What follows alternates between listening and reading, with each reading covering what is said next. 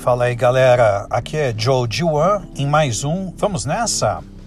Hoje nosso podcast vai ter um formato diferente. A gente vai conversar com um amigo meu, que é o professor Piero Naraya Basto de Sá.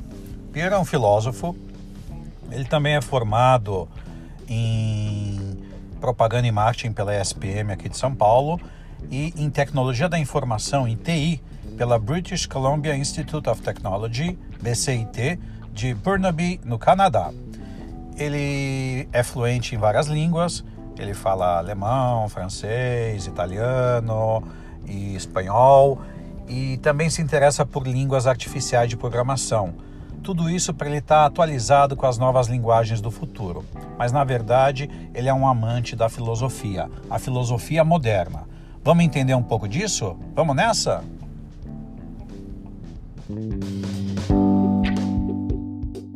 A nossa conversa de hoje é um tema bastante interessante que é a filosofia estoica. Vamos lá. Doutor Piero, conta pra gente um pouco sobre essa filosofia que está tão em moda hoje em dia. Por que, que ela está voltando à moda?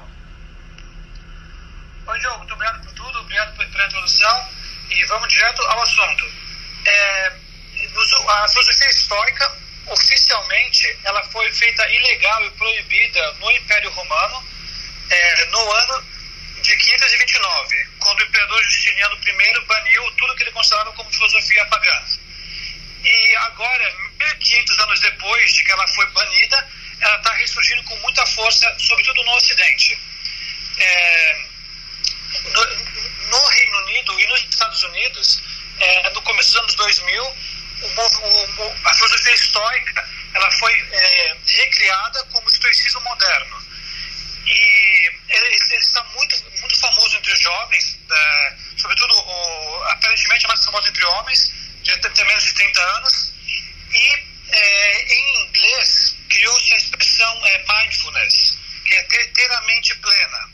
E a filosofia estoica ela é muito, é, ela, ela, ela é muito útil para quem procura ter a mindfulness para quem procura ter a mente plena. É, recentemente também, um, um, escritor, um filósofo, um filósofo chamado Jordan Peterson, ele, escreve, ele publicou um livro chamado é, 12, é, 12 Regras para Sucesso, e nesse livro ele defende bastante a filosofia estoica.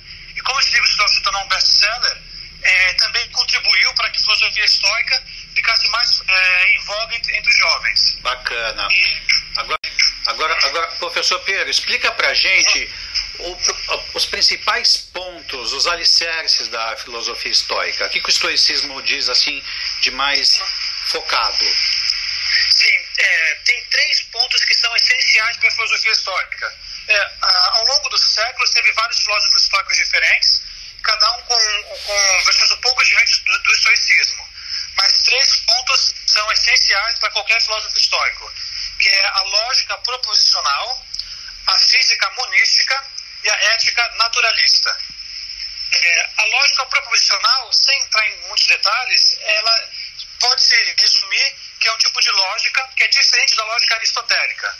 Enquanto que a lógica aristotélica era baseada é, em analisar, é, sobretudo, conceitos independentes e, e separados, a lógica proposicional é mais focada é, o, em, em, em, dividir preposições que são verdadeiras de preposições que são falsas. E dentro, em particular, dentro do, da, da filosofia histórica, é, é, também ela, ela, é importante, a lógica proposicional, para evitar paradoxos e sofismos. Então, mais do que fazer um, um mergulho muito detalhado em diversas categorias que podem analisar a lógica, para o histórico, a lógica proposicional, ou alguma coisa é verdadeira ou é falsa. E, e, e quando chega no ponto de ter que analisar demais é, se, um, se, um, imperativo lógico faz sentido ou não, para o filósofo histórico, quando chega, quando começa a beirar o sofismo, já não vale mais a pena se delongar no assunto. Então essa é a lógica proposicional, uma, uma das três, um dos três pilares da filosofia histórica. Bacana, bacana. O segundo pilar? É a física monística. Então, o nome pode parecer meio estranho, mas monística significa somente um, uma coisa só. E, em resumo, é a ideia de que tudo que existe no universo é Deus. Então, Deus é uno com a sua criação. Então, a, física monística, a criação que nós vemos, é, é, feita por Deus e fora de Deus nada existe. É, inclusive, nesse sentido, a filosofia estoica se aproxima até mais da filosofia hindu, porque na filosofia hindu tem uma, uma concepção panteísta do mundo em que é, Deus não está separado da criação, Deus é a criação. Uno, isso, e, essa coisa uno, né? Exatamente. E foi esse o problema que, foi, que Justiniano considerou que a filosofia estoica era pagã. Porque na visão dele, era a, filosofia, a física monística, una, era, não era compatível com o cristianismo. Esse, esse é o, o, segundo pilar. O terceiro pilar da filosofia estoica é a ética naturalista. Então, é, para um estoico, no momento de decidir se alguma coisa é ética ou não, ele olha para a natureza. É, se, se, algo é natural, é bom e, e pode ser aceitado. O filósofo estoico tem que evitar os excessos de qualquer lado, esse, é, é, excessos é, de mais ou de menos. E ainda dentro da ética naturalista, tem quatro virtudes que o estoico tem que aprender. É, é, essas virtudes são a sabedoria, ou sofia em grego, a coragem, ou andréia em grego, a justiça, de caiosine em grego, e a temperança, sofrosine em grego.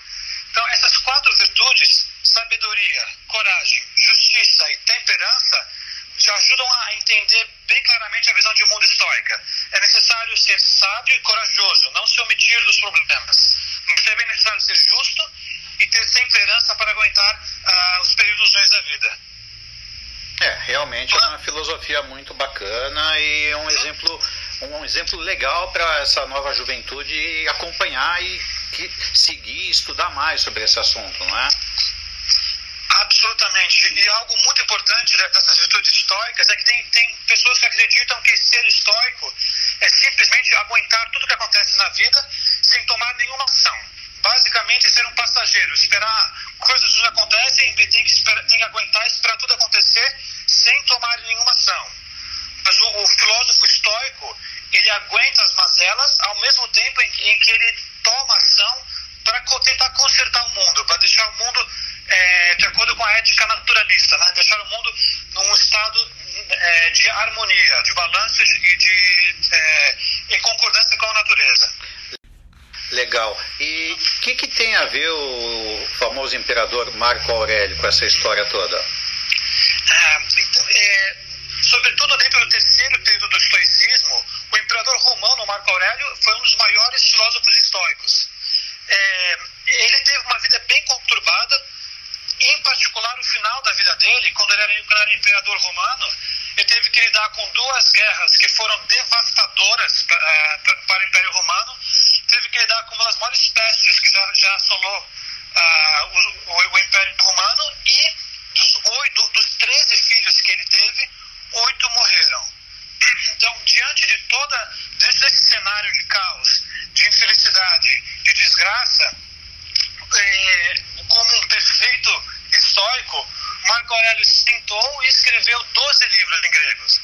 Esses livros costumam ser é, chamados de meditações em, em, português, mas o título em grego é Ta eis e auton, literalmente pensamentos ou escritos para si mesmo. E é uma obra de melhoria constante e autorreflexão que o, que o imperador escreveu para si mesmo, mas que hoje é um dos, um dos livros mais importantes e, pessoalmente, meu favorito é, do estoicismo. É um clássico né, dessa filosofia, né? É absolutamente um clássico e uma, e uma, é uma pedra angular da filosofia estoica. Que bacana, além, que bacana. E, e, além disso, como ele era imperador romano, nós temos foi muito bem conservado o texto e temos acesso ao texto integral. Algo que não, que não aconteceu com os primeiros filósofos gregos, cuja maior parte dos textos é, desapareceu, foi perdida. Bacana. Agora, para a gente finalizar, Pierre, a tua explicação foi bem bem, bem densa, bem bacana, deu para entender bastante. Eu queria que você fizesse uma análise do jovem de hoje, com esse momento de internet, de tanta informação, tanta coisa boa, mas muita futilidade também, né? Na tua visão, o que, que a filosofia pode trazer para ajudar na formação desses jovens? Olha, eu acho isso uma coisa é, importantíssima hoje em dia o, na filosofia estoica, eu acho que tem duas coisas muito importantes. É, inclusive eu coloco dentro desses jovens, eu estou ainda na cidade, né? É, as duas lições essenciais são, um, é entender que o, sofrimento, que as coisas que as intempéries fazem parte da vida e da natureza. Então não existe vida sem sofrimento. E, uh, e, a, e, os jovens que acham que podem passar a vida inteira se escondendo disso nas mídias sociais, na internet, eles têm que entender que é, faz parte da vida e você tem que afrontar isso. É, uma das máximas que eu mais gosto do imperador é, Marco Aurélio é a seguinte: é, é, não haja na ideia de que você viverá 10 mil anos. A morte é inevitável e paira sobre você. Enquanto estiver vivo, enquanto for possível, seja virtuoso. Então, ao invés de deixar a vida passar uh, rapidamente, porque ela passa muito rápido, enquanto você se esconde na internet, aproveita, você, já que você sabe que você vai morrer, aproveita o tempo que você tem de vida para fazer alguma mudança, alguma coisa útil, é, na, na, escala que seja possível você fazer. Se você é um imperador romano, que conserte a uh, Europa. Se você pode ajudar o seu vizinho, que ajude o seu vizinho. E a outra coisa importante é que é, eu acho que ensina muito bem o, estoicismo para quem é da minha geração, quem é mais novo, é a ideia de apateia.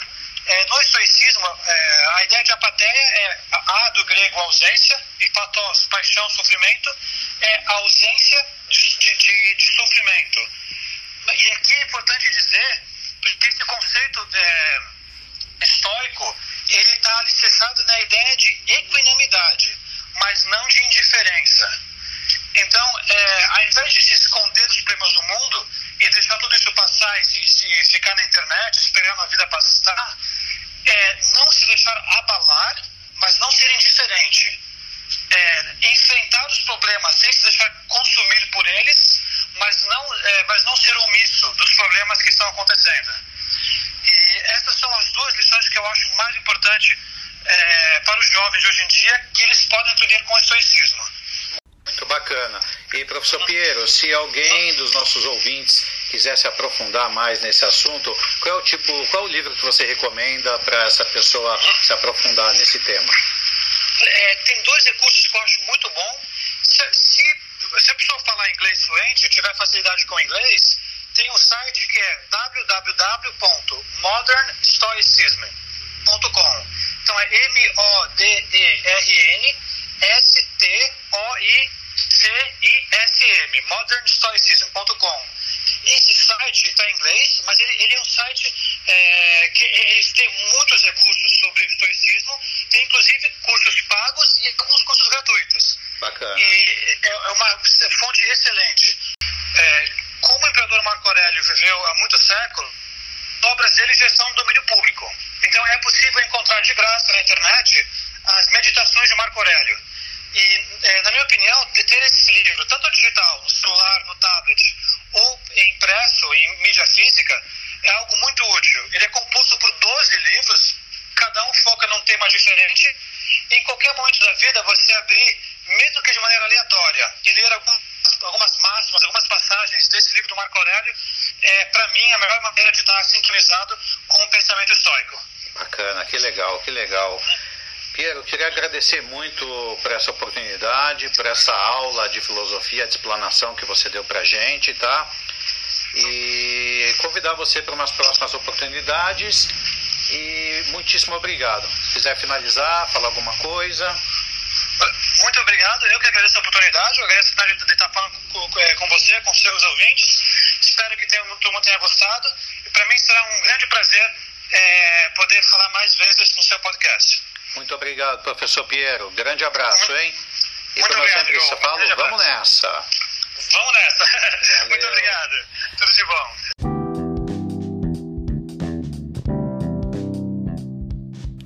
Eu queria agradecer a todos pela atenção, por terem ouvido esse podcast. E você já sabe, para qualquer sugestão ou dúvida, manda um e-mail para mim. Vamos nessa jd@gmail.com. E na próxima semana, mais um novo podcast. Vamos nessa?